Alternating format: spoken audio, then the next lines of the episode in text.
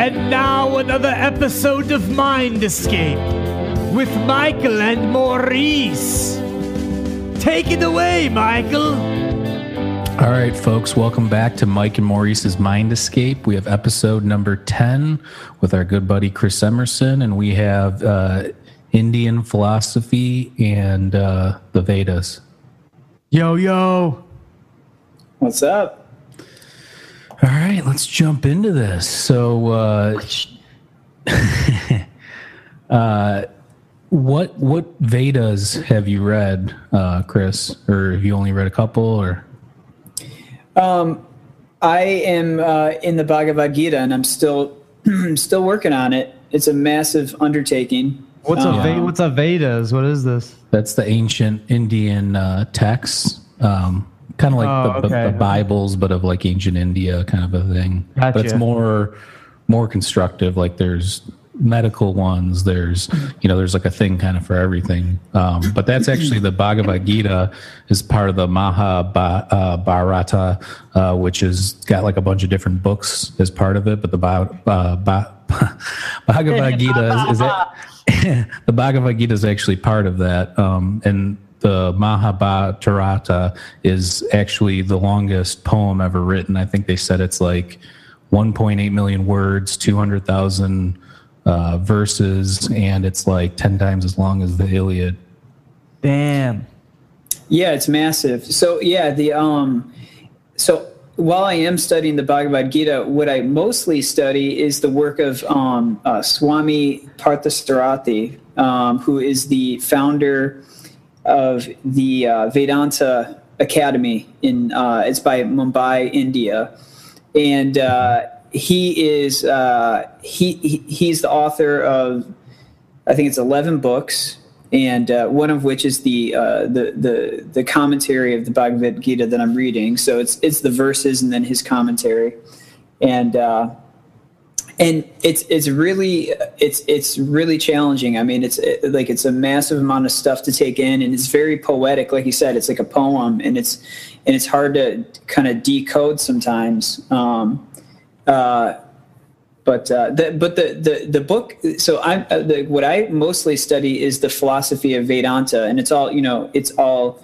connected. So the it, the underlying philosophy of Vedanta is what I really love because of the practical uh, use of a lot of it. And so he has some books that are really great. He's really good, uh, Swamiji, uh, at, at taking these really um, amazing and ancient. I mean, we, we were kind of texting about this yesterday. You know how old uh, these texts are. I mean, they're Yeah, thousands says there's thousands. no. Well, yeah, it says there's no specific, but they think it might be like eighth or ninth century BC, maybe even earlier. But that's just what you know.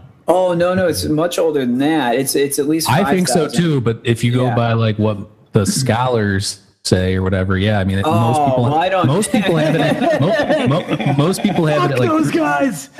most people have it at like 300 BC, which I don't believe either. I mean, that uh, are the are for, you for for for what though? What are you what are you for speaking the, the about? the the whole- the what we're talking about, like the uh, Bhagavad Gita and the Mahabharata, you know, like all that stuff. They think is like the Iron Age, like in between like a thousand and one AD, like kind of somewhere in there.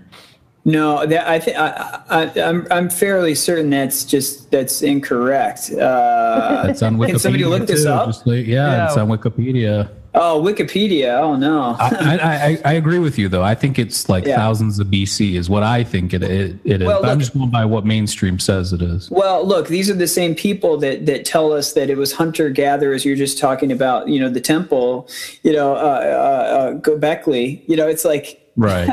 I mean, these, these the, I mean, these, the, the, or the, or the things mainstream says about Egypt, you know, and the Great Pyramids. It's like, I mean, I, I would take Absolutely, that with not a grain of salt, but a massive satchel. You know Big I mean? block of fucking sandstone, huh? Yeah, I would. I would definitely. Yeah, but but anyway, you know, um, there's some amazing truths, but the um, philosophy of Vedanta is so amazing because it's it's so universal. It's not you know. Uh, uh, it's not a religion per se. You know, it's very religious in the sense that it's trying to uh, get us back to the true self. You know, but Um, but anybody anybody from any background well, uh, uh, uh, could get something out of it, and and it could even enhance whatever your you know uh, religious affiliation or, or or lack of you know could enhance it. I was going to ask you not to get off a t- topic or whatever, but what would be a good beginner approach to getting into this stuff? of that of Vedanta specifically, uh, I would recommend the Fall of the Human Intellect by the same author, A. Parthasarathy.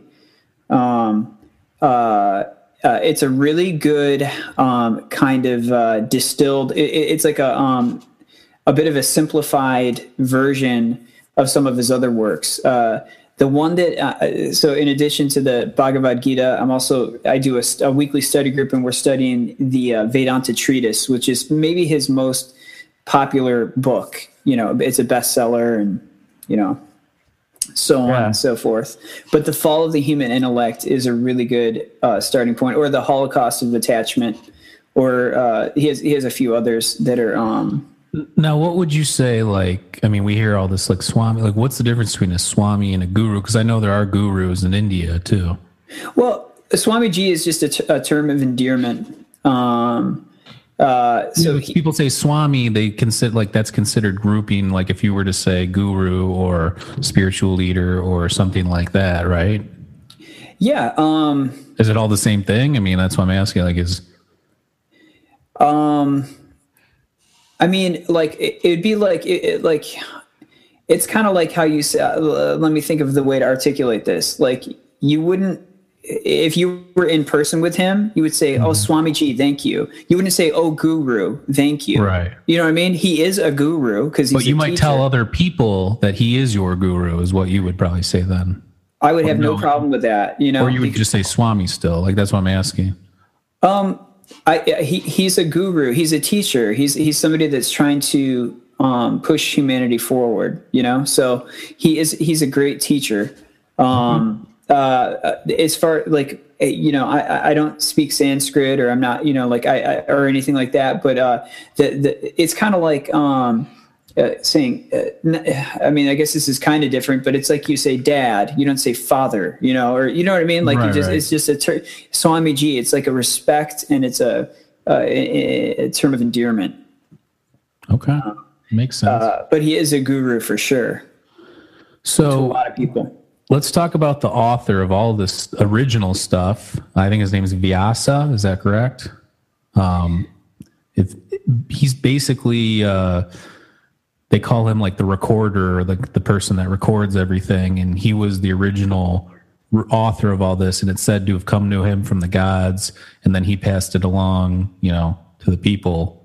Um, and he's considered one of seven like around the world there's all these sevens like the apkallu um you know the seven disciples there's seven of all of these spiritual people that are associated with like divinity throughout most cultures if you look through the history whether it be south american uh indian um you know buddhism like there's always like some sort of seven connected with that so it's kind of weird Seven notes in the scale, seven Yeah. days in the week. You know, there's yeah, there's a lot of sevens. Uh, that's for sure. Um, yeah, I can't really speak too much to to the uh, the original OG, you know, uh, but um, um, but as a whole, I mean, it's really some incredible stuff. I mean, obviously, like we've said, it's a massive amount of um, uh, uh, material. And uh, it, the, the stuff I've read, for instance, in the Bhagavad Gita, is very um, uh, like there there are other hurdles you have to get around when you're reading it too as far as understanding sort of the language of the time and the way that things were said and the metaphors that are being used and the, you know there's there's a lot of um uh, and I and I feel like it seems like the Bible is similar in that sense, where it's like they're trying to tell you a story through. uh, Were we talking about this before, like getting truths Yeah. out of po- like poems or or Yeah, uh, but a Well, lot that's of- what- that was my next question. Actually, was you think it's more of like an alleg? Do you think there's anything in there that's literal, or do you think that it's just more of like a whole, like a satire, like an allegory type thing, where you're supposed to just take from it what you interpret based off of your studies? What- Did you want to say something, Hogan, or do you Oh, want? I mean, I was just gonna say that a lot of a lot of Catholics actually take like well, a lot of Christians take the Bible as literal. A lot of people are Oh. Think that this is literally what it's supposed to mean, is what's you know it's saying. So don't know. Okay, yeah, uh, yeah, I would agree. I would agree with that. Yeah, but but it to the point it's supposed to be literal. I, I think this is like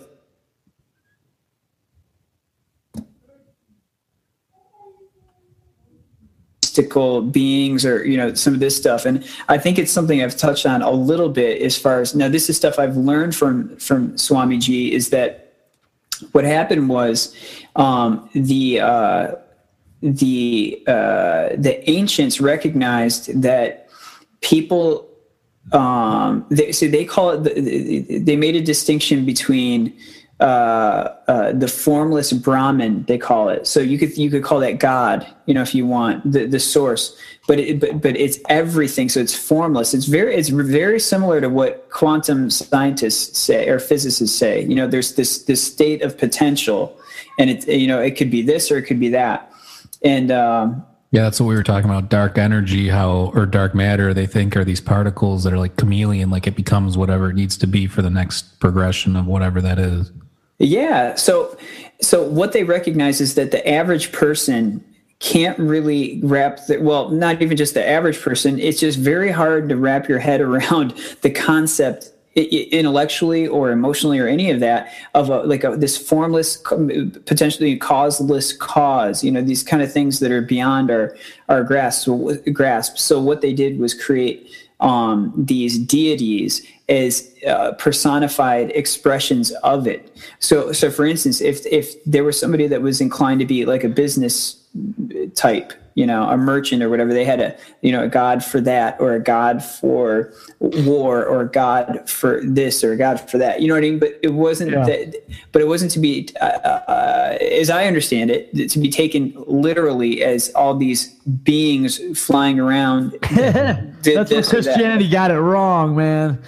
Well, no, I mean, what we're talking about these sitting in the texts, they, do have these things they're called vimanas and they're flying machines. And actually there's been um, aerospace engineers that have taken these exact directions out of these vedas that we're talking about and recreated these things and they fly. Like one of them was made out of wood and it kind of looked like a blimp but in a weird way and it like flew and everything. So Oh, there's some stuff yeah. going on there. Like obviously they had technology to fly around. I mean it's in their books from the, you know in the works Yeah. I, okay. I, yeah. I didn't even. I, I, th- I was using flying around as like like beings. you mean like an angel or something Yeah, yeah, yeah, yeah. yeah so like um it, it was more a way for um uh people to have something to connect to it's kind of like i think uh, i think that's the attraction for a lot of people for instance with christianity because there's a there's a, a specific deity there's a there's a specific being that you're you're you're kind of surrendering to and you're you're devoted to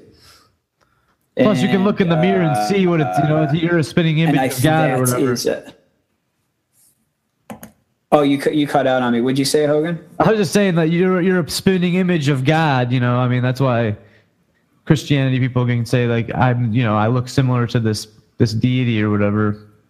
Yeah, well, and there's a lot of parallels with that, that that kind of concept of the kingdom of God is within you, and and then you know there's there's uh that, but that's that's really the crux of Vedanta anyway. Is that uh, you know like Ho- I know we've done this this thing. Who are you? And then you say I'm Hogan, and then no, you're not Hogan. That's your name. I'm a human. No, you're not. That's your you know, it like you can go through it. I'm Kevin. No, I'm not. I'm Maurice. I'm, Maurice. not, I'm Dogen. Jimmy. No, I'm not. I'm Hogue. no, I'm not. I'm Jimmy. I'm Jimmy. Yeah, no. So it's it's trying to get it, what it's saying is that you know that that Brahman is expressed as Atman is the is the individual expression of it in everybody, but it's the same source. It's the same. It's it's the you know. Um, I like that this sounds like stuff. the that sounds like the Egyptian uh, thing too, like Atman. Like they have an Atman for I don't know exactly what it is, but if you look it up, I think there's something very similar in Egyptian, um, ancient Egyptian text too. Yeah. So it's it, but in in what it's saying is that look, you know, you're, you, we're searching all over for things externally, but there's only one place to look. And so, like uh, now, as far as the Bhagavad Gita, as far as I understand it, you know, it's it's the story about these two families. There's one that is uh, more righteous, and one that's kind of you know they're they're not so much. They're more, they're evil, Corrupt. and yeah, and and and uh, and there's this epic battle that ensues um, and so the the um, uh, uh, Arjuna is the, the one of the main characters in the story, and he's this this fierce warrior. And Krishna, uh, he he didn't know at the time, but Krishna is this self realized, um, uh, like Christ like being. Okay, and he but he's a friend of his, but he doesn't realize yet how how powerful he is and uh, how wise he is. But anyway, he gets to the battleground, and they're about to have this epic throwdown to get their kingdom back and restore righteousness in, in, in the kingdom. And he looks across the battlefield and he sees all these people. He knows he even sees some family members. He sees uh, people he uh, that, that were his teachers and, and so on and so forth. But he looked and he said, "How how can I how can I fight these people? You know, how can I kill them? You know, these are I, some of these people I love." And then Krishna, then he goes on to tell him, you know, you, you're being attached. You know, you have to do what's your obligation. You know, you have to do what's right. Um, you're being attached to th- th- these people, but uh, and it gets kind of tripped out. You know, the thing is, we see each other and we think that's what it is. We think, oh, here's my body. This is what's real. And he's saying uh, they're going to die, but they, they, their body dies. But like, you know, that's not the end of anything anyway. So what do you? Yeah. What's the problem? You know, you need to you need, need to do what's right. You know, and uh, and so it's so the, the the the rest of the whole thing is him kind of slowly trying to get out, or Krishna's trying to get him out of this this uh, this despair that he's in, where he he's kind of uh, temporarily disabled, like he can't he can't even function and do his duty. Uh, but anyway, as far as I understand it so far, it's it's it's it's an it, it's all a, a tale of the internal. You know, it's a battle within everybody between good and evil, and and doing your duty. You know, uh, and not being attached, uh, or at least you know doing the best you can. Uh, so now I, I, you know, I suppose you could read it and be like, okay, this is a, a historical event that took pl- place or something. But I, you know, I don't know. I, I, I don't know if that's how it's supposed to be, right. be looked could be at. like Atlantis. Like it could have just been a story to, to describe something that is more of just like a uh, like a lesson or something. Yeah, well, you know, and because it you know we hear this all the time. The only, or I, I don't know, maybe I, I do. The only battle, you know, really worth throwing down with is the, the one that you can do in yourself. I mean, what do you, you know, it's like, especially nowadays, it's like, what do we, we you're going to try to change all these people's minds about this or that or the, this political view or that view, and you you don't even have your own self together. You know what I mean? Right, So right. it's like, and I'm I'm not saying like anybody. I'm saying my own self. It's like, what do you know? Sure. Take care. You got to get yourself right. You know. Um. What uh, have you come across anything that you find have some sort of like importance, like in terms of like mystical importance, or do you think everything is just visceral lessons for this world, or have you found anything that you're like your mind's been blown by it, kind of like you don't know what to make of it? Yeah, every day I wake up and am alive. It's mystical. I mean, it's an absolute Sure. miracle. You That's know what I mean? Like, t- telling on the show, like, who am I? Who are you? What is this? Like the fact that we're even having this conversation right now through this machine, you know, it's just like, what the fuck is going on right now?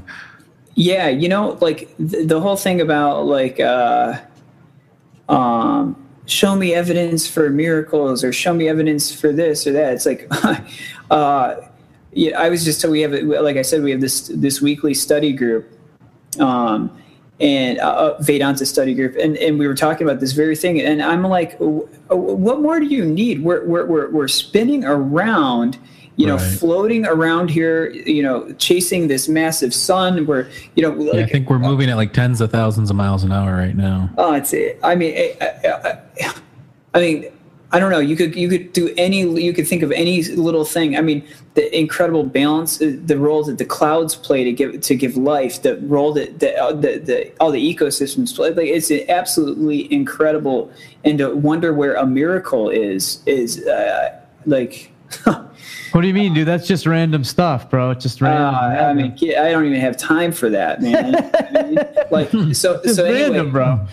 so I don't. I mean, I, it, it kind of sounds like I'm dodging the question maybe a little bit, but I really, I, I really think that you know, and especially after the experience that we've been through in that car accident, and then you look and, and you look and you say, this is that that that was a, a, mir- a small miracle for me, you know. Uh, yeah, but then you also question why did we live and some don't? Well, um, maybe it's I to live your life, you know, in a productive you were spared so that you could kind of change your ways or do, you know, like Chris, look at what this kid's done. This kid's gotten into crazy philosophy, cleaned up his life in a, in a super positive way. I don't think that, I think there's some people that don't do that, but I think you'd be missing out on the point, you know? Well, okay. The question, like the question of why did I and why not? Because my good friend, when we were 19, got into a car accident almost in the same, I mean, the same place, going going the same direction on the same freeway, and and didn't make it. Um, but but, and and I miss him all the time. But the thing is, I'm less concerned with the question of why did I live, and you know, it, I'm more concerned with now. What, what am I going to do with my time? You know, Yeah, that's what- a positive outlook for sure. you know what I mean? Because, because, like I said the last time we were talking together, there are things that I can't answer. There are things I can't know. What I do know is I am here, or at least I think I am. uh, and and, uh, and so, and, and and that's not to say I don't waste my. I like. I was just talking with Sarah about this video. Um, I was talking about that podcast that Joe, Joe Rogan had with Jordan Peterson, and he was talking about. Uh, he was putting uh, putting things into uh, this really interesting context of uh, wasting your time or being productive. And so he like the gist of it was he he's a professor, psychologist, and he was asking his students, you know, how much time on average do you think you waste a day? And so like he would ask, okay, six hours a day or whatever. I think it was when he said six hours a day, like 80% of the class raised their hands. I'm afraid to question my limit. Well, well, check this out. This is a cool way to look at it, even though it's kind of a little, you know, utilitarian in nature. But he was like, "How much time?" So he said, "Okay, six hours." That's, uh, you know. Then he went through all the math, and what it ended up being, if you, he said, "How much do you think you're worth?" You know, and then he said, "Let's say fifty dollars an hour or whatever." Okay, and then just the amount then when you end up at the end of the day you know you end up with tens of thousands hundreds of thousands of dollars of potential wasted just to, and just looking at it through the lens of it like like like i said a utilitarian kind of like economic uh, Yeah, way. that's crazy. you know what i mean like look at all the time you could be productive and so What anyway about, the, what about the time I spent dreaming though, bro? Some crazy That- shit can happen in there. i had a, yeah i had a crazy dream last night too but So but, did I. but really like um but the point being is that if you are here you know it's like wh- then then the question is um well what are you going to do in what direction are you going to go you know Yeah. to kick it back to where we were, you're talking about Atman. The there's an Egyptian. It's controversial, but you know the sun that's in the, all the glyphs with like Akhenaten. It's got all the rays coming off of it. Most of the Egyptian glyphs. Uh-huh. That's called At- that's called Aten, and some people think it means like the god within. So there might be something weird correlation between Egyptians and I mean Atman and Aten. That's both kind of saying similar things about similar uh, aspects of, of your soul. You know, so I mean there might be something to that. Yeah, you know, I mean, I well, the soul that yeah, this is another thing we were talking about in, in the study group is I think it is kind of akin. The concept of Atman seems to, to me to be akin to the concept of a soul. You know, it's the individual expression of God, really. You know what I mean? Um, That's what we, were ta- we keep talking about that too. Like in the Urantia book, it talks about you have a spark or like a piece of God within. You know, there's a piece of God within everybody. You know, Well, okay, well, yeah. I- mean, just think of it logically. So if, if you if if if you believe, and no, no, whether whatever you want to say about what you think God is, if we say, okay, God at least is the source of what we know and what we are and what we have here, okay? Yeah. Th- therefore, if if that is the source, then that source is you're a part of that. you know what I mean? So yeah, there's do- no question about that. Do, do you understand? You know what I mean? Like even Sure. even Yeah, even for you think of even if Look you what you're made out of, you know. Right. Yeah, well, okay. I was just going to say, even if you think, even if you're coming from like a reductionist, uh, materialistic point of view, okay, let's look at matter, or look at, uh, you know, like where there's a source of of matter, and you're part of that. Whether you say, okay, it's from a star or from you know a cluster of this or that, it's like there's a connection, there's a oneness, you know. We were talking about that on the last podcast about AI, how we Yeah, are I checked a completely different. that out. Yeah, Yeah. we're completely different. You know, like we create them and they're made from the stars, but so are we. But you couldn't, we can't fathom somebody creating us. So maybe that there's another relationship, like how we are to robots or AI. There's something to us where they like snapped their fingers or did something or whips, not like a guy, but it could have just been energy. It could have been a pure consciousness soul. It could have been anything. Um, and is where we can't fathom how we were created that's the same thing of like what a robot would be you know like there's something different there's like a like a level you know Uh, yeah, I mean, like we think biology is super like dna is super you know it's super super complex and i think didn't you what's that analogy kevin about the assembling a plane or something in a hurricane is like the equivalent Yeah. of how dna was you know created If a tornado went through a junkyard and assembled a 737 jet, that's like uh, us randomly forming DNA.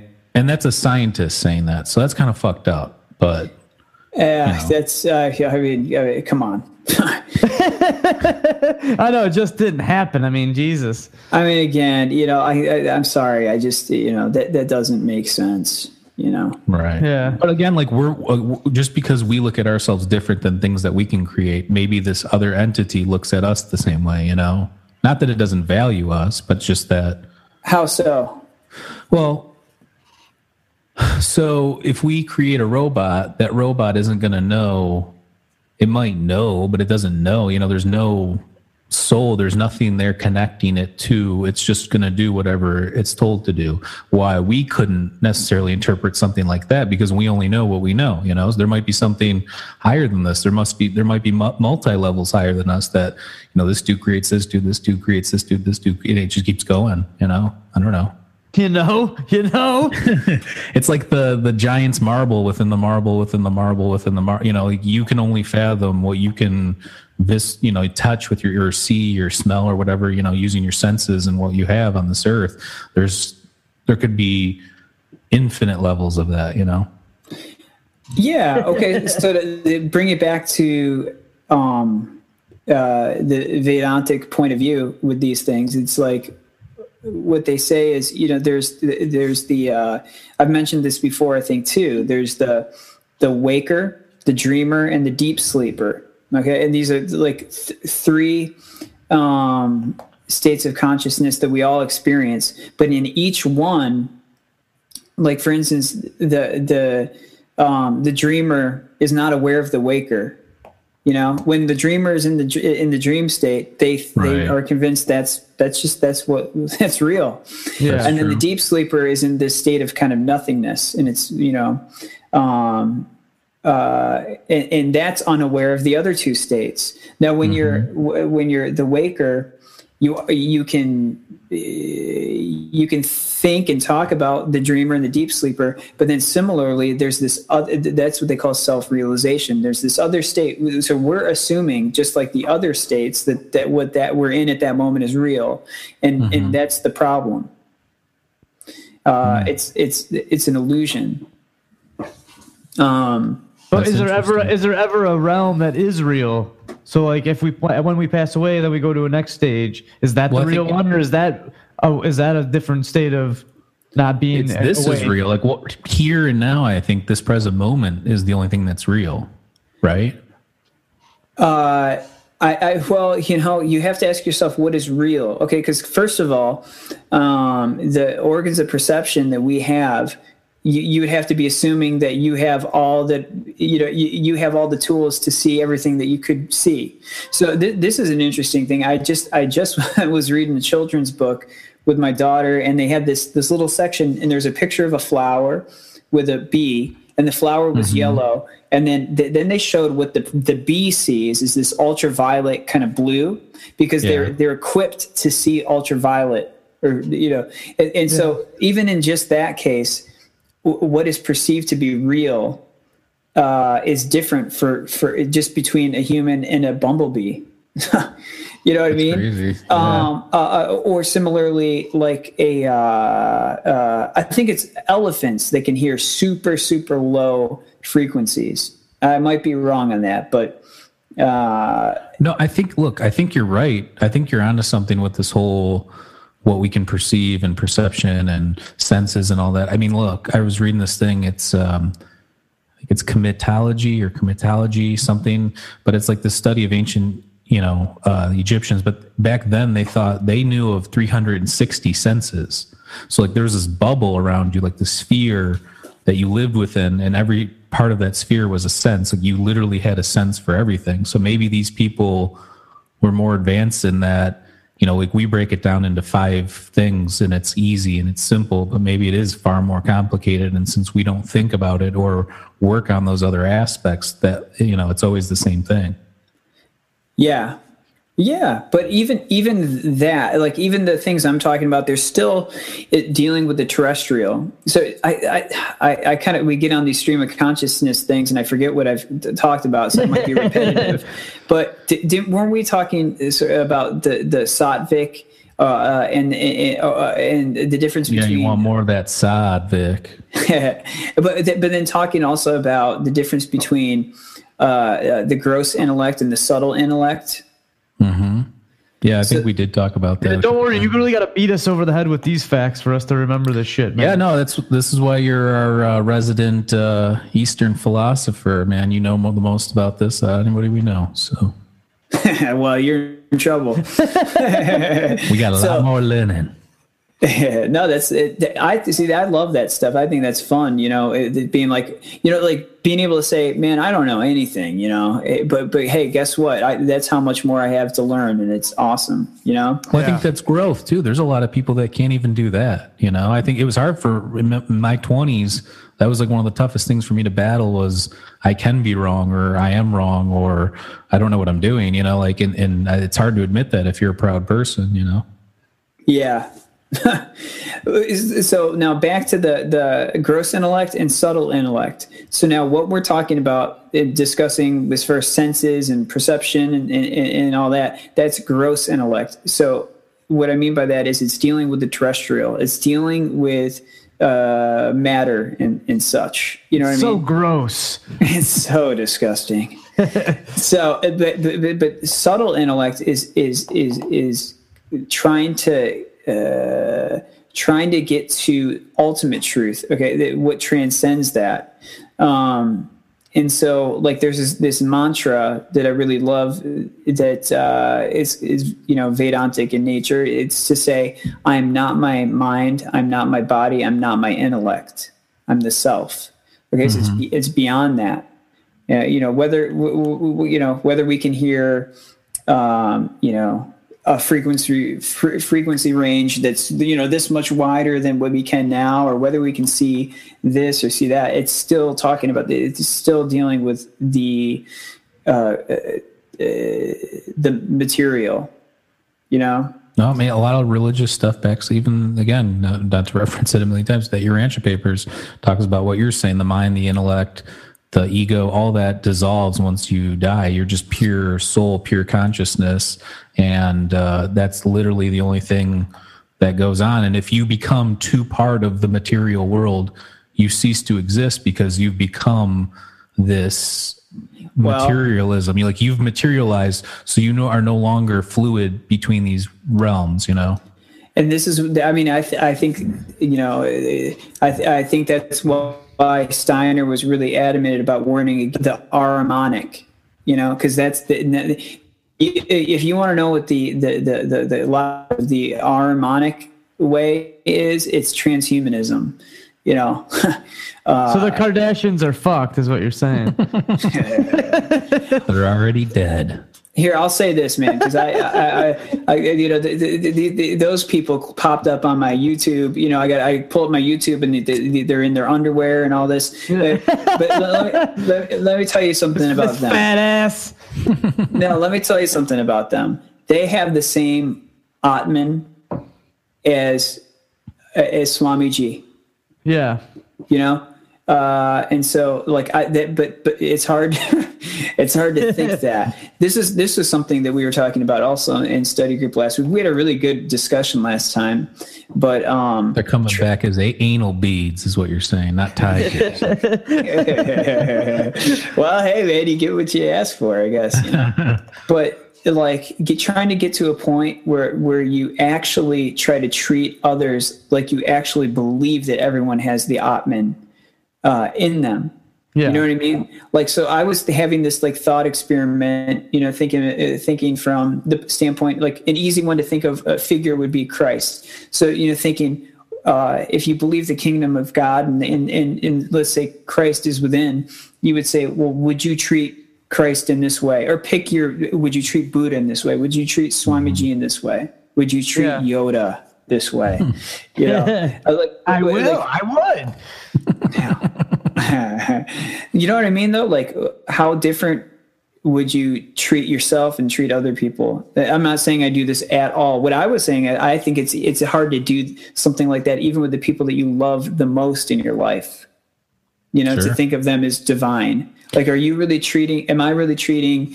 You know, all my family, even the closest people to me, like I believe they're divine. And? I, you're right. I, I, when I meditate, I see that I don't. You know, like I said, I can self reflect and see situations kind of outside myself, and I notice that I'm not. You know, and if even what you're saying, like find you know your enemy and treat him as as if you would treat your like loved one, or if you can you know do that, maybe you can you know transcend or evolve. But I mean, it's so fucking hard. You know, like no matter how you know much you learn or how you know much good energy you want to put out in the world it's still one of those things where you have this like i don't know this like piece of you that just wants to resist that you know?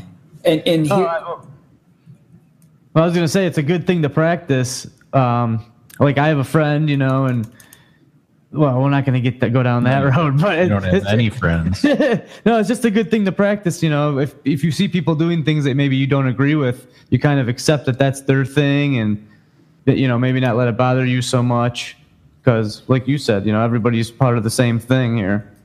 Yeah, well, uh, okay, that's a whole other tangent I want to go on in a second, but I wanted to circle back around to the Arjuna Krishna because then what Krishna was telling Arjuna in the Bhagavad Gita was that um, it sometimes uh, what is needed. So, so as he's looking across the battlefield and saying, "How can I kill these people?"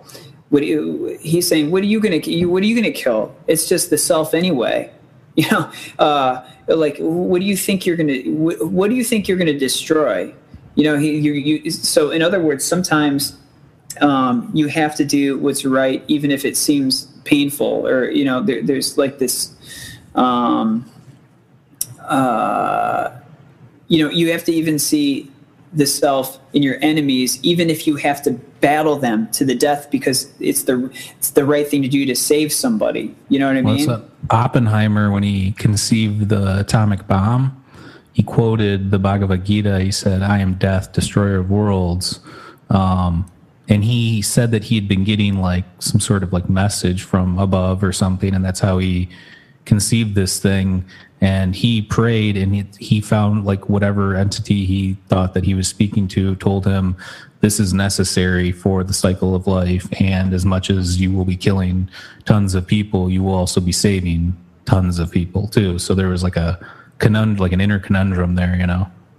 Yeah that's an interesting one. I i mean i Well, that sucks that the people that dropped it didn't get that message because those people like killed themselves or had fucking insane uh, dreams and shit. I mean, could you imagine doing that?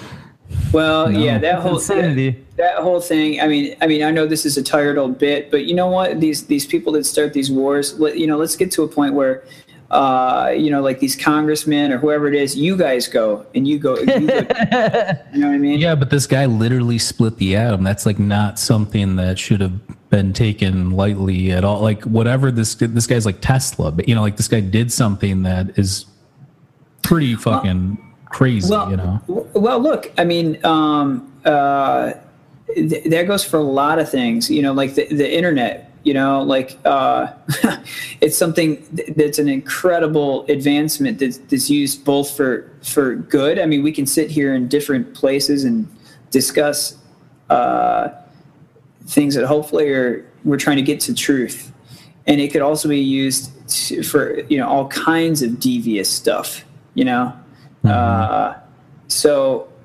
we talked about that before too. Like a car, a car can get you somewhere where you can save somebody's life, Yeah. but it can also run somebody over and kill somebody. You know, and and the same the same self that that will be in you know somebody that's willing to risk their life to save somebody else is the same self that's in the you know somebody that would fly a plane into a building or do some crazy thing you know what i mean it's like uh, it's not what's making the, the person do what they're doing you know? I guess then it comes down to free will and choice. The dilemma of choice is a big thing that is talked about in vedantic philosophy that every second of every single person's life there every you you're faced with a choice. And so then they say this is where they, they get really practical with it. They say are you making it from uh, are you making your choices from the mind or the intellect? You know? Um, and you know you go from there So what? You don't want to make decisions from the mind? um, I, I, uh, this is how this is a great analogy for it is the mind is like a child that needs supervision the intellect, the intellect is the parent and so it's not that it's not that you can't make decisions from the mind or if you want to call it the heart because it's it, the mind is the it's where it's emotional you know Yeah. Uh, you know, and I guess if you never did that, you wouldn't have some of the amazing art or music, you know, that we love. Uh, but but then, like for instance, to make policy, because from a place of pure emotion, is probably not uh, going to be a good road to go down. You know. Yeah. Um, that's what we were talking about the AI one, where people that have seen the future supposedly say that it's run by robots, not that they control it, but that we put them in power since they will make well, the right I- decision every time. You know, because there's no emotion involved in that. I just heard a story about in Ohio, some guy was convicted of, uh, I forget, with drug possession or whatever it was, and the judge, instead of referencing his his uh, what do you, his his uh, rec- criminal record and assessing his uh, uh, uh, threat, you know, like the, the, risk assessment and all that, she plugged in some algorithm, and then it spouted out what the sentence should be you know and Yeah. I, I, I, I I don't know about all that. It, you might- it know. might just be a random thing too. You get, you know, Larson or something. They're like, you're gonna die.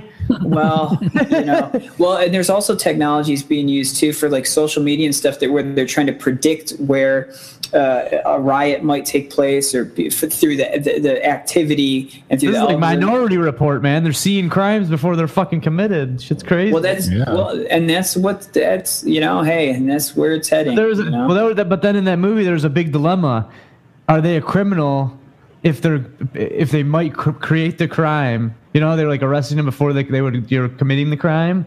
no, they, we, we, they, they aren't a criminal yet.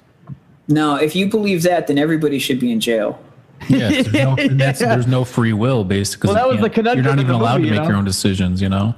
Well, no, I mean, if you if you really believe anything, I mean, like th- th- that's a weak. That's not a good, you know, th- that's not a good logical, sound way to look at anything. I mean, if if that's how you're looking, Hey looking man, at they did it in that Minority Report, man. Yeah. Tom Cruise used that judgment, bro. He also believes in Scientology, and as much as I believe in spirituality and religion, let's face it, that's a fucking cult. So Oh man. they keep people Well- there. yeah, but what Minority Report isn't that a Philip K. Dick book? I don't know. I don't. I'm not even. I'm not sure. I just saw the uh, major. Oh, I kind of thought it was. Can somebody verify that? Oh, let me look that up. Yeah, I'll find that out. Why? What, what's what's going on with that guy? Oh.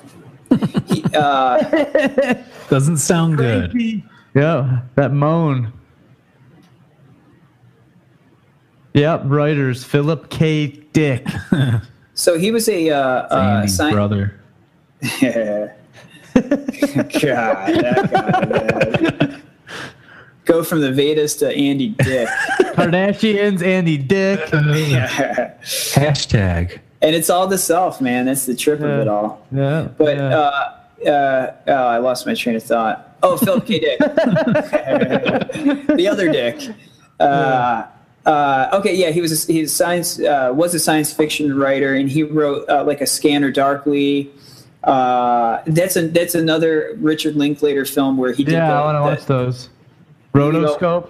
yeah, and so, but, but anyway, I think he was really worried about, um, eh, you know, this kind of dystopian future that we're. It's almost like this, a self fulfilling prophecy. It's like the, the uh, uh, you know, this is we know where this is leading, and we're doing it anyway. Yeah, Like you, you, you got, you know. two of Black Mirror. It's exactly what you're describing, pretty much. Oh man, I tried to watch that show, and I because you guys were talking, or uh, Hogan was talking about it. You know, and the thing is, I understand that they're trying to make a commentary about certain things, but it's just so vulgar and, and, and uh, I just, it's I mean, I just, it's a Oh. bit nutty. ah man, I lost my thought again. Where is was I going? with that? Minority Okay. Report. Oh, oh yeah. So uh, if you guys want to really see what I'm talking about, about somebody that that knows where uh, sort of where this road is leading with this this kind of transhumanist uh, philosophy and all, all the the stuff that goes with it. Look, up, you guys could do do a whole show on this dude, Hugo de Garis. Uh, Let's hold on. Let me write that down. oh man. Uh, Hugo DeGaris Tyson. oh, we could do a show on that guy too.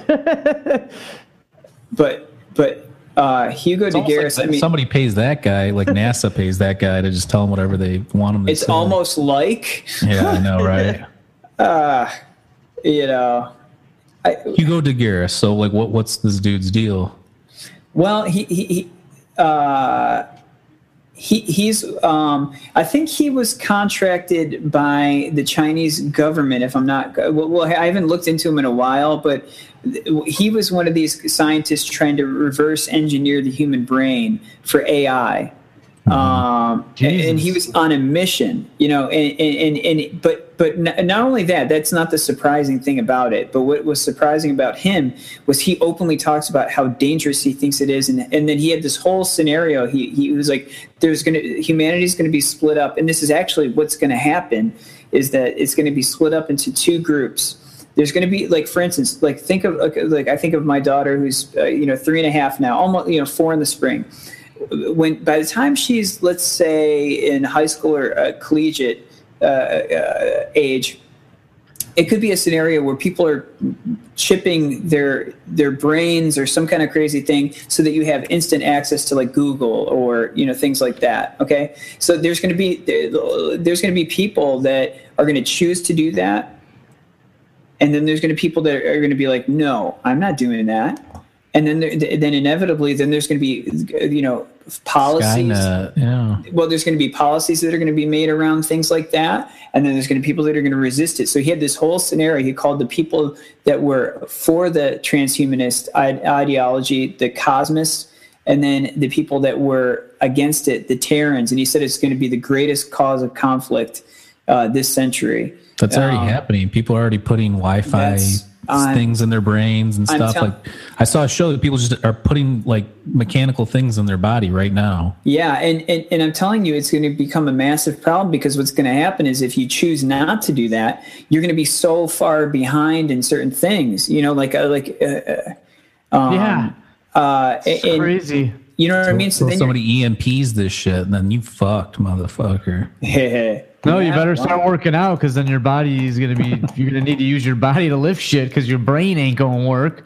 Yeah. But but you know, but then uh, like so I mean, and that's all kind of bleak and everything. But I look at it like this: look, I, like I said, I'm here. What am I going to do to get myself better? You know, like I make flaws every minute of every day, but what can I do to be a better person? Because I don't believe any of this is it anyway. That's why, like way earlier when you were saying, you know, you you were saying this is what's real, and it's like, well, I I know what you mean. Like this moment is what we have. I think. Right. Am I wrong? And that's what you meant. No, it's that's like you know. is I mean, you know, I believe in like God and spirituality and stuff. So, like, for what I mean is, you th- right now is the only thing you can reach out and touch because a second ago when I just said that, it's already gone. You know. So yeah, yes, in that sense, I, I agree with you. This th- like we think of this linear uh, version of time and everything, but like your, I think your sentiment is no. What you this is all you have. Okay, Right. so in that Like, sense, it's very now, real. live here now. You know, like Yeah. present moment. Yeah, it's like so in that sense, I 100% agree. But then also in the, you know in the back of my mind, I'm always like, uh, but I I need to what you know I need to wake myself up from it Right. too. You know. Well, I agree with you too. There's just too much we don't know to just make a definite, you know, decision on that. Obviously, and what you're saying coincides with like what all the ancient texts say. Like, how are these people able to figure this out? And it still makes sense to this day. You know. So I mean, who knows?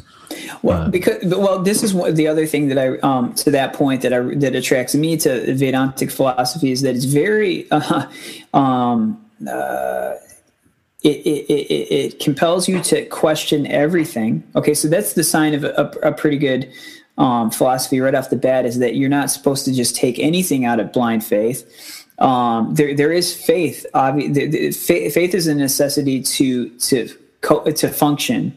Period. You know, as a society, as an individual, you have to have faith in, in multiple different kinds of ways. And I'm, I'm not talking about just metaphysical.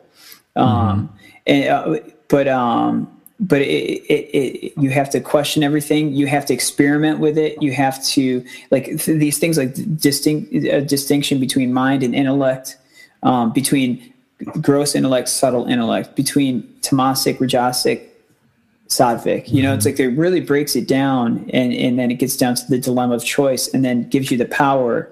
Uh, ultimate, ultimately, to either create a heaven for yourself or hell.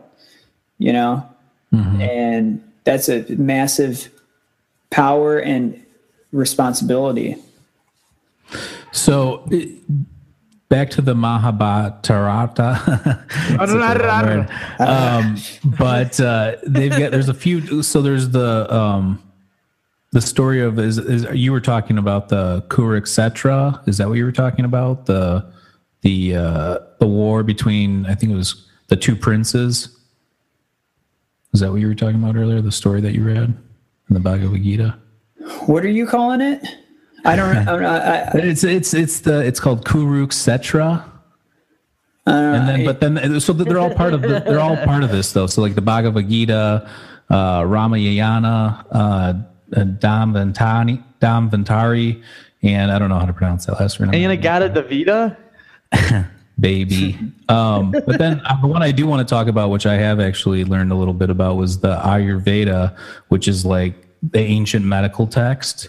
Um, It's their system. It's like all you know, like the Eastern medicine. We're talking about Eastern philosophy, but Eastern medicine is this is where it's derived from, um, and it's said to have come from the gods and the sages, and they passed it down to the physicians.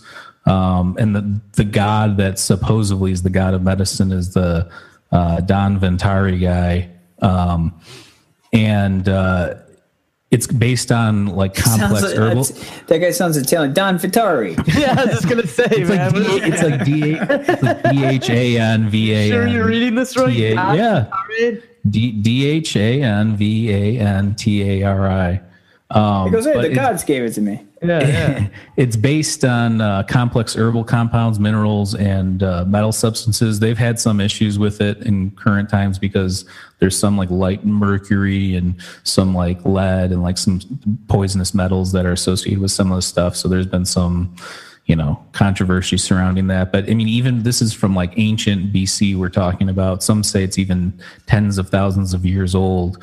Um, and, uh, you know, it talks about stuff even back then, like rhinoplasty, removing kidney stones, sutures. Um, they think it was created like in the Indus uh, Valley civilization. Um, and it, it's broken down into uh, disciplines. And I th- here I have a list of it. It's called uh, the first one's the medicine of the body. So that just talks about like things that can help cure you know ailments, like you know holistic kind of stuff. And then the next one's pediatrics. So that would be like the health of like kids and everything. Uh, the next one's the extraction of foreign objects. So if you get something stuck in you or some sort of you know arrow or whatever. Um, extra, uh, you know, then then it breaks down. The next one's like ears, eyes, nose, and mouth. So like your orifices, basically, and how to, you know, deal with those. And then the next one's the pacification of possessing spirits. So that one's kind of hoaxy because it's like, do they mean like, um, you know, like demonic possession or like one of these gods inhabiting the body or like what's going on there? I, that I don't know. Um, Well, that if I if I could say something about Sure. that, um, um, this is something that I've talked to my dad a lot uh, about. Is that I think one of the the, the ideas that Steiner would pu- put forth is that if you're not, uh, if you think of your your your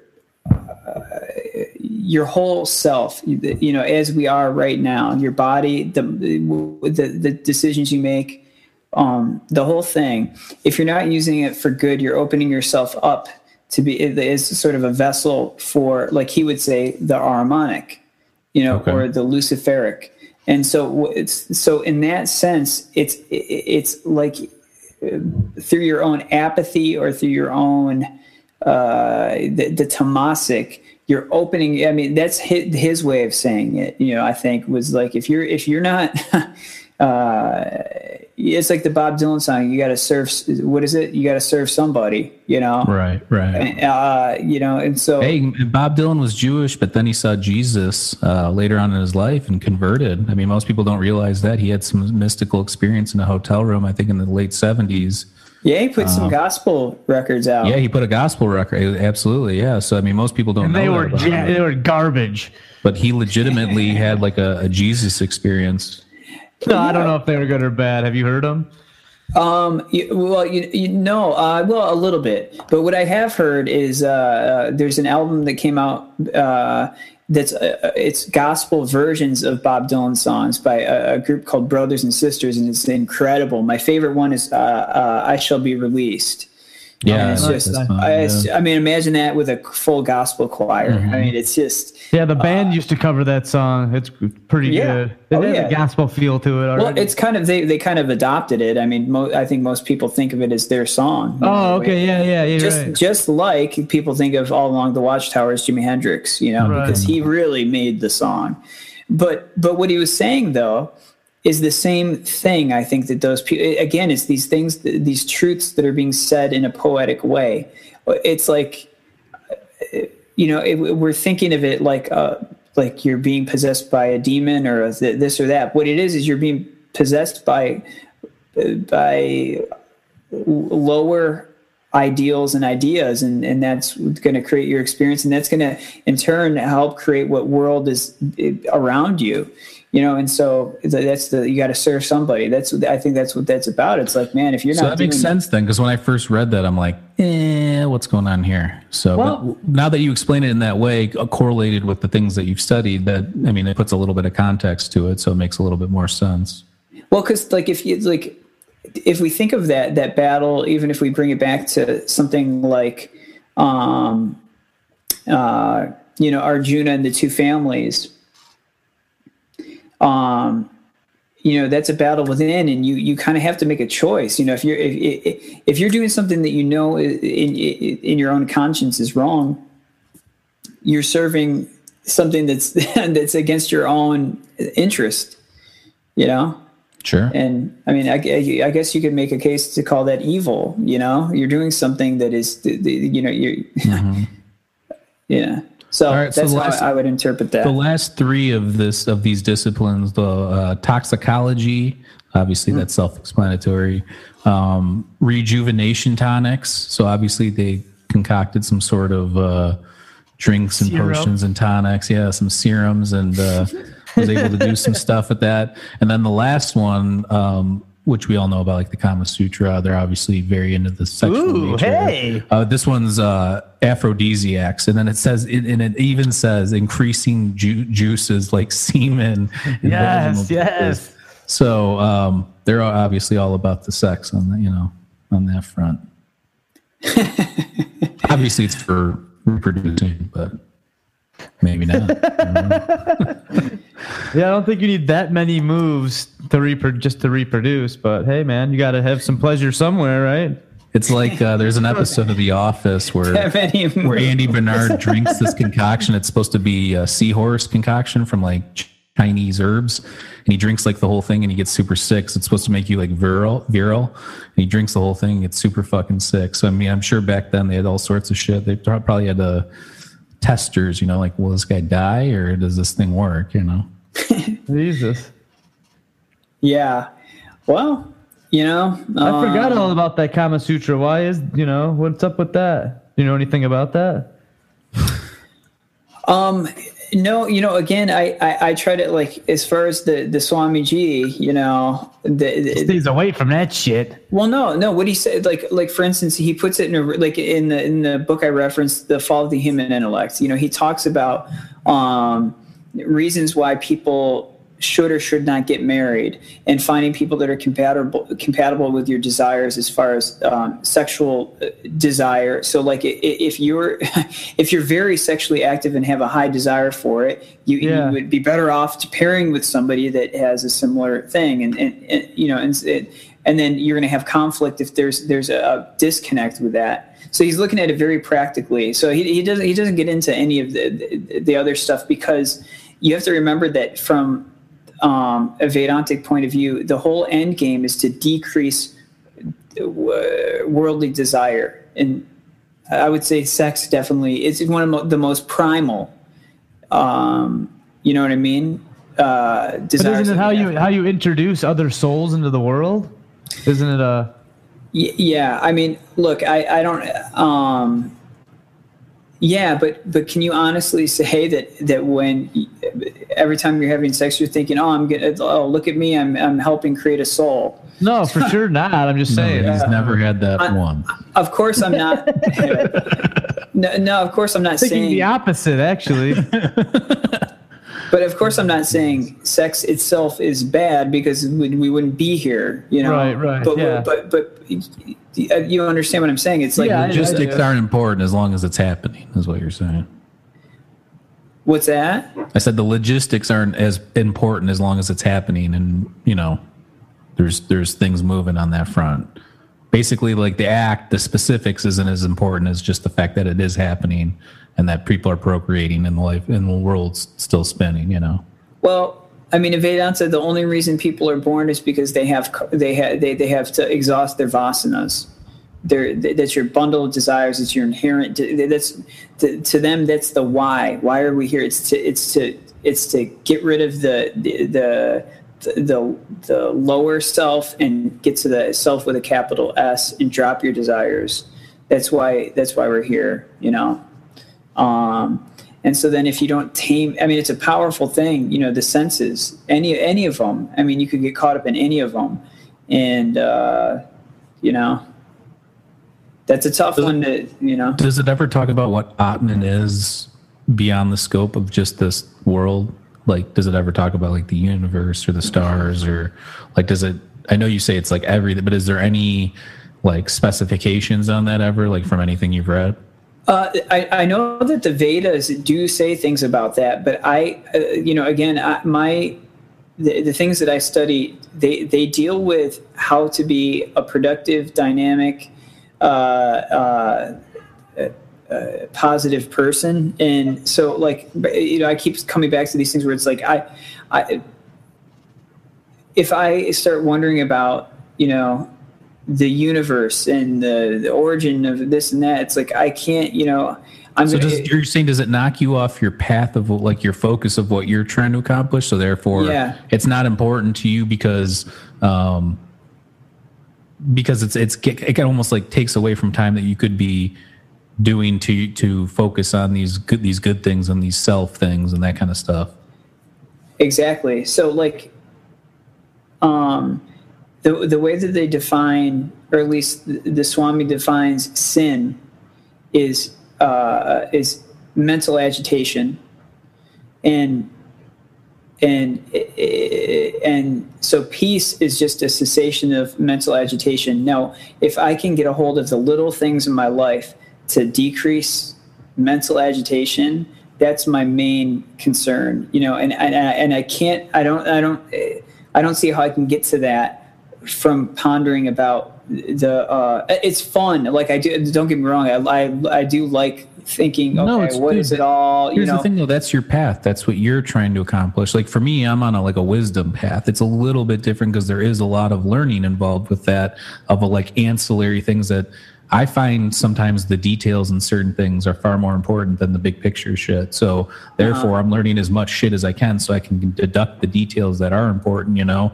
so I'm on a little bit different of a path, but no one's there's no right or wrong. Like your your path yourself that that's that's what you should do you know because that's if you, something takes away from your goal then you know it's a waste of time yeah. Well, you know, yeah. Um, maybe not in the sense that you would get something out of it but it's not directly helping that thing that you're trying to invoke which is like true you know loss of like ego and like true self you know Yeah, you know, and I, I well, I would define wisdom as, um, uh, it's knowing how to properly use the knowledge that you've gained.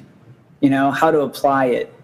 Sure. Um, and so, like, so I would like to get to that point someday. You know, to be able to really know how. like, it, the interesting thing is that, um, like at the, this lecture, so Swamiji's daughter Sunandaji uh, comes once a year and does a Bhagavad Gita lecture, and you guys should come next time. She's incredible. yeah when is it Uh, she usually does it in the fall, so I'll let is you guys in, know. is it in detroit She did it uh, out in uh, at, at this beautiful church out in uh, like West Bloomfield, or it was Orchard Lake, or somewhere out there. perfect you know? yeah let us know i'm super interested Uh, yeah, it'd be worth the, the the drive for you to come back, man, for that.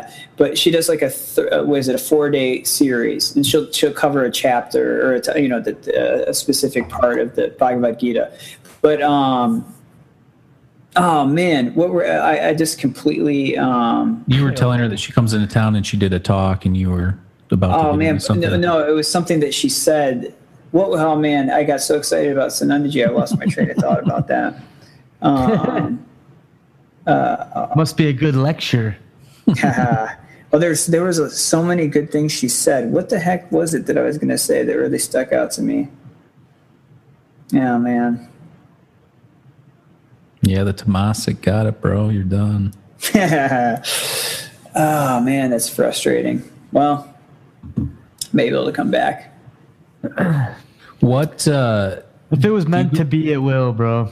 do you go, do you go to a lot of these like lecture type things, or like do you just do it when it involves your your teacher or her, his daughter or whatever, or do you find yourself going to like a lot of that kind of stuff? I wish I did, um, but I, I went I went to three of the four nights, and I had I think I had a gig or something, and I had to play, um, and then I hold the study group, and um, the reason that I hold the study group is because the deal is that Swamiji has a disciple, and he's out in Troy, I think, and and he kind of said to the owner of the yoga studio, if you guys can get a consistent like 10, 15 people coming to your study group, then I'll come in and, and start teaching. You know, so we're, it's I, I'm trying to build that up to get a, the real guy.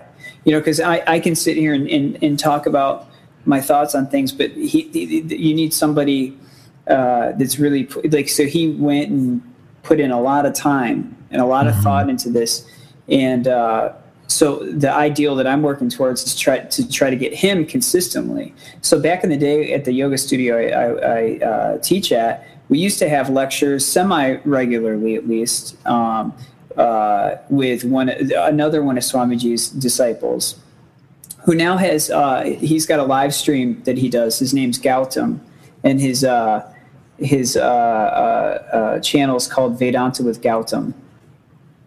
Uh, you guys should check it out. He's awesome. Yeah. But uh, anyway, He's on YouTube. yeah. Um. That was a long answer. I don't I, I don't get to go to as much as I would like to because Amit, who's the other guy that I'm trying to get to our place, he holds a study group, but I'm always working when he has it. So like when so for instance when Sunandaji comes, it's really like I'd really try to make that a prior priority to go.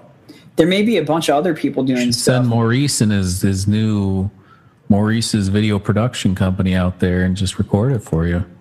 yeah, man. Uh, they, uh, they actually have a, a decent amount of like uh, resources and stuff online for Okay. it. So, um, uh, anyway, but but but th- that's where I like I try to make up through it uh, for it through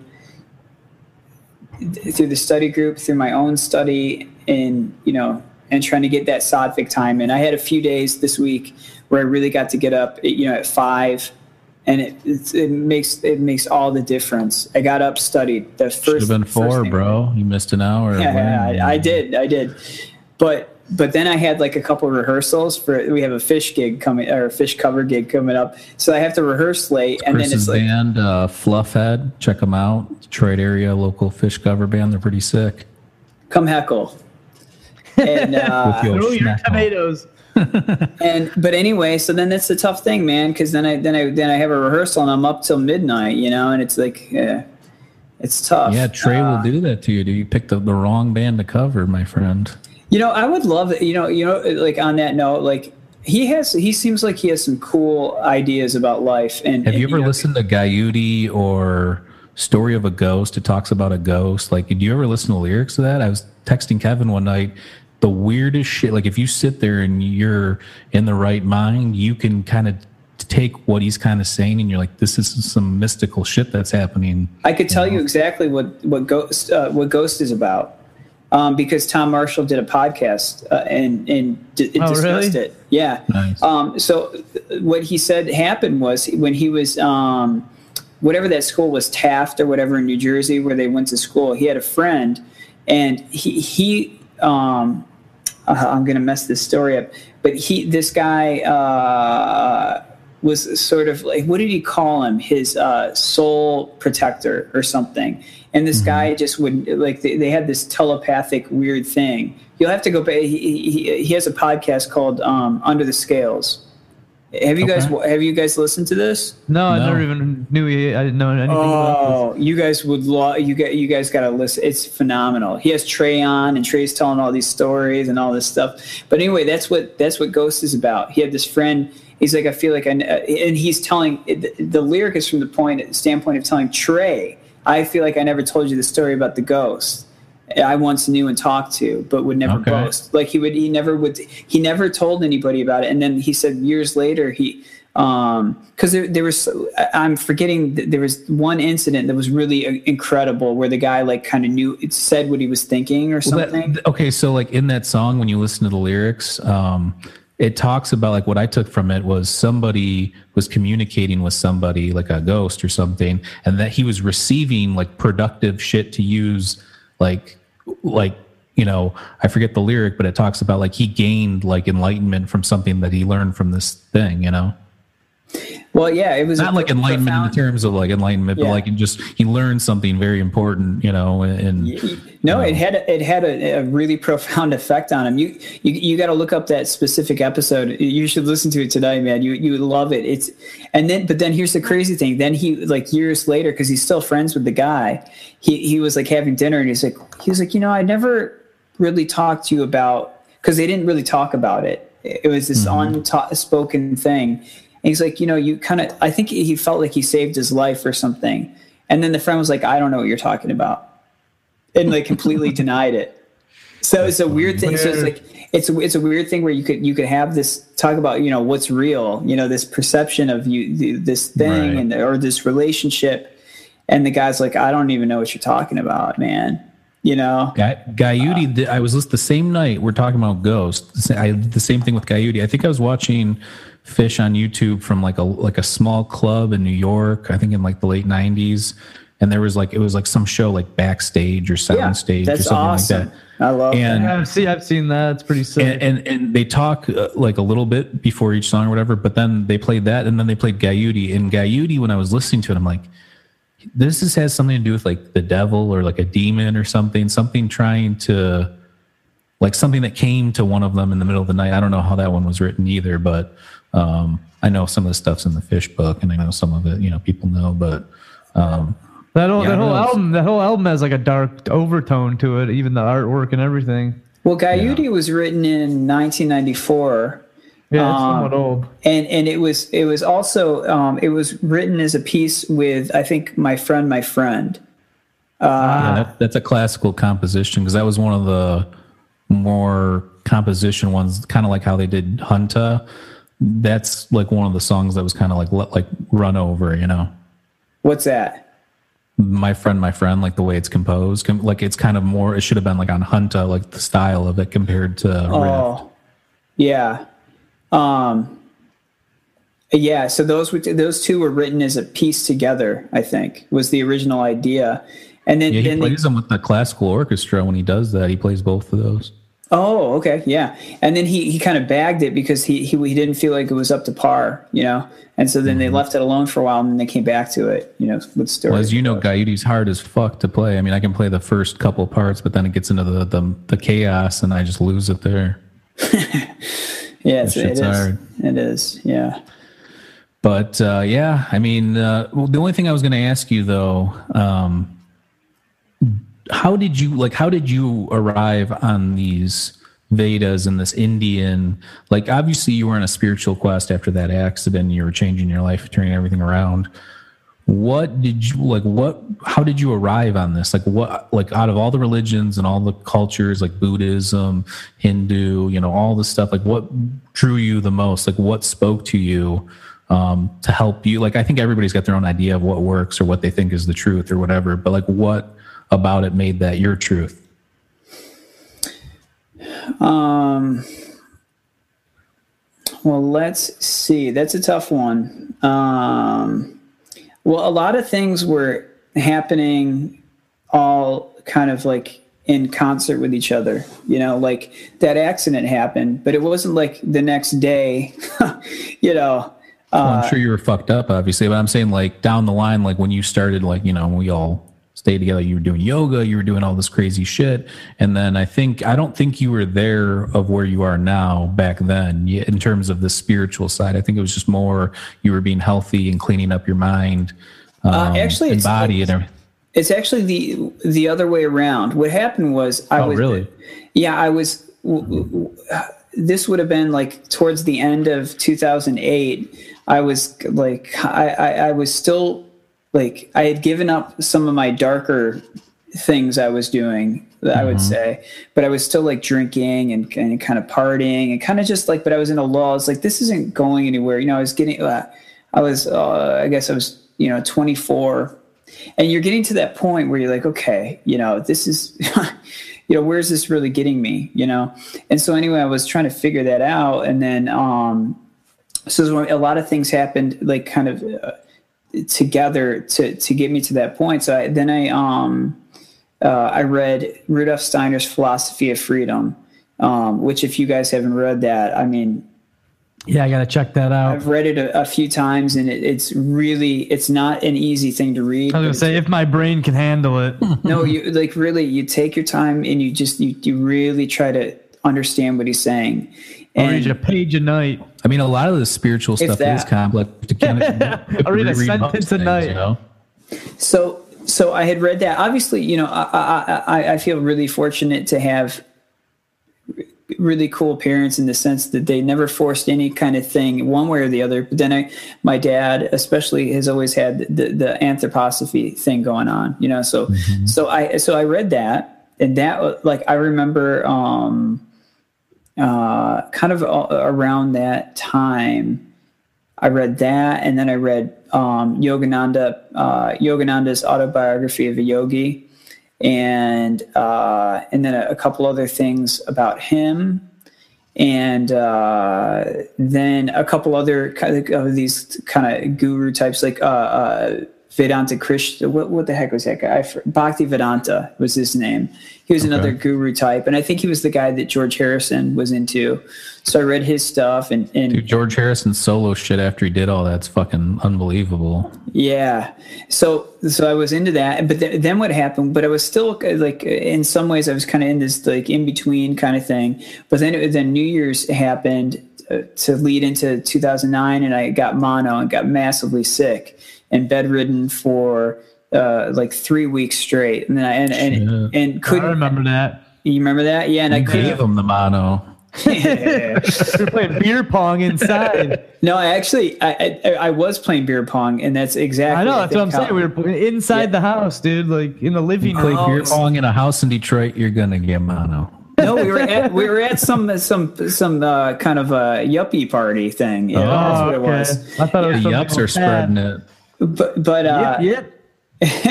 so anyway, all so that so what happened was though that this is one of those things, kind of like the accident, where it's like it it seems like this awful thing, but then it, it it's this you know it's like, uh, um, you know.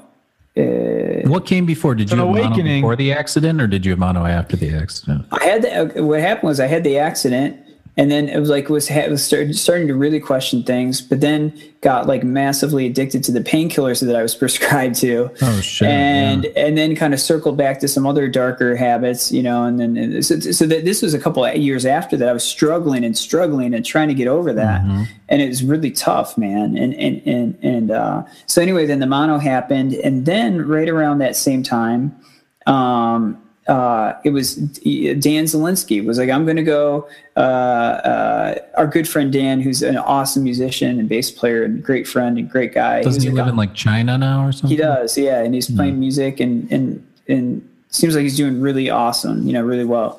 But Shout anyway, he was like Dan. Dan, yeah, I miss him.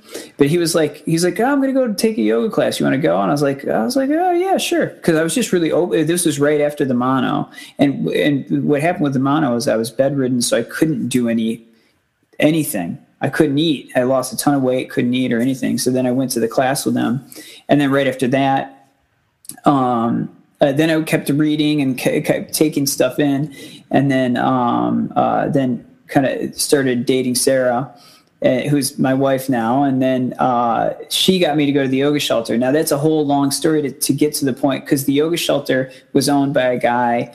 Uh, who was um, a, a, serious and still is an avid follower of Swamiji, and that's how I got exposed to the to the Swami um, and and so then I went to training to become a yoga instructor a, a, little after that, and and read that the Fall of the Human Intellect. That's the book, the kind of the intro book for me. And so then what I did was I would get up at four, and I would read a sentence of that book, and then rewrite it in my journal in my own words. You know, I did that with the whole book, and that took me about a year. And got pretty. Then that that was you know it's that at that point that was you know a pretty serious endeavor and so I was kind of committed to it. And, sure. but what but the re, what i found though was that there's re, real tangible change that you can bring you know with with these things. So that's a long story but it's I been mean, we all have different stories we all have different paths. I, I find that interesting and i think that um, your story doesn't sound like you um, kind of were deciding any one thing or the other. You just kind of were living life and things just started to evolve. And then you kind of found yourself later on when you were kind of already into it and you kind of understood that this is what this is. And, you know, um, but it sounds like that's kind of how it works for most people. I know for me, I was going through a tough time and I found a text and it, um, a book and you know, papers, whatever you want to call them. And uh, it kind of opened up my eyes, I guess, reopened my eyes. I grew up religious, but it reopened up my eyes to spirituality and that it doesn't have to be this brick and mortar you know community type thing. It's a it's a very self you know involved thing where only you can find the right path that works for you and only you can decide what's going to be the right play for you. And, and since i've done found my own path i've noticed my fears, anxieties, troubles, aches, pains, whatever has kind of gone away because it does push you in a direction where you're like, this is fucking good. This is awesome. I'm, you know, I'm striving for something. You know, there's a goal here, and it's not like a goal like, oh, I'm going to make this amount of money or I'm going to do this. It's a goal that's going to like transcend time. You know. Yeah. Well, and that, That was that a- oh, go ahead. I was gonna say that was another Michael's minute. Preach on, brother. Preach on. Yeah, but but what you find though when you when you have an experience like that where you have like a self change type of scenario, is that you get a real sense of the fact that like then when it, when I measure that against the nights where it would be, you know, getting to be the sun was about to come up and I'm lying in bed like please let me fall asleep. I just want to fall asleep. You know, like you, you know you you you know what hell is. You know Right. and then then you find out wait I, i'm doing that to myself and i don't even know myself and then then you find out well here's another way and it's it's it's through your you it's that internal thing like you said it's an individual internal process and you can make it one or the other you know Right.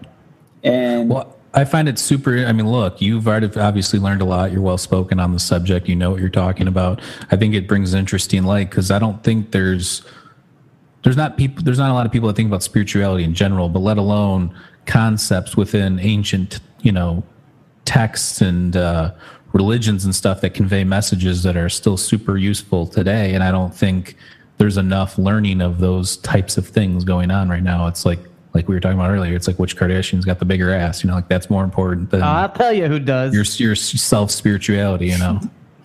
Yeah, yeah. Well, you know, and that's um, that's always been the draw for me with uh, the whole um, thing of being a yoga instructor, because uh, it's it's a because of course it's a strange thing when you're you're talking about things that are very very important to you and they're very in, internal and very personal and very you know like you said spiritual but then i'm then i'm teaching a class and there's it's very it's in a lot of ways very physical and people get it's kind of like attached to just that part of it. Because it's so mm-hmm. it is awesome. I mean you get to take care of yourself but there's a whole other world to it that i've always that's always been the part that i connect with. Could you do yoga and still be tamasic? oh yeah So that's kind of what you're talking. About. I do it all the Like, time man You're, you're doing it for the health and not the self, kind of. That's exactly right. So that's that's one of that's I don't want to say it's one of my fears, but it's one of the things that That's probably less detrimental though than like other things because it could be. But you know you what? I, work on yourself too. You know, if you do yoga three times a week and one of the time you're just doing it for, you know, your your your spirituality, and the other times you're doing it for your your health or whatever. I mean, you're at least you're doing something along those lines. You know. well, but this is this is the and and uh, this Saturday I'm doing a class called Beyond the Physical, and I'm doing it just for this reason because Plug it. I'm, I'll plug it, man. Yeah, twelve thirty. Shameless, Corresponding baby. I like it.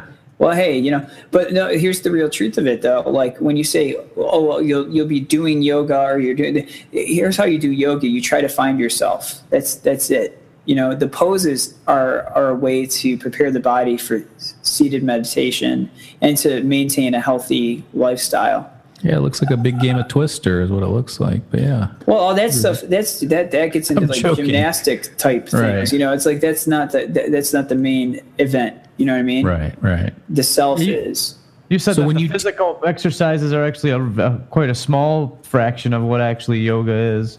it's just it's barely even it, it- there's not a single thing about that in the bhagavad gita for instance you know it, that's not even um it- it's it's it's an intro it's not you know it's not the end game you know it's Yeah. um I'm, I'm talking about just the postures because when we say yoga Yeah, that's what I'm talking about. what, what yoga the word means is to uh, more or less to rejoin with the self um, and, and so uh, the word religion has a really similar um, uh, meaning at its roots to, to rejoin um, with god basically you know Yeah. all it is When you Uh, when you teach, do you talk about these things, or is it just purely like relax and do this or do that, or is there are you teaching about the you know spot uh, you know the tamasic and the rajasic and all that stuff, or what what what what's going on? Just so I've actually never been to a yoga class, so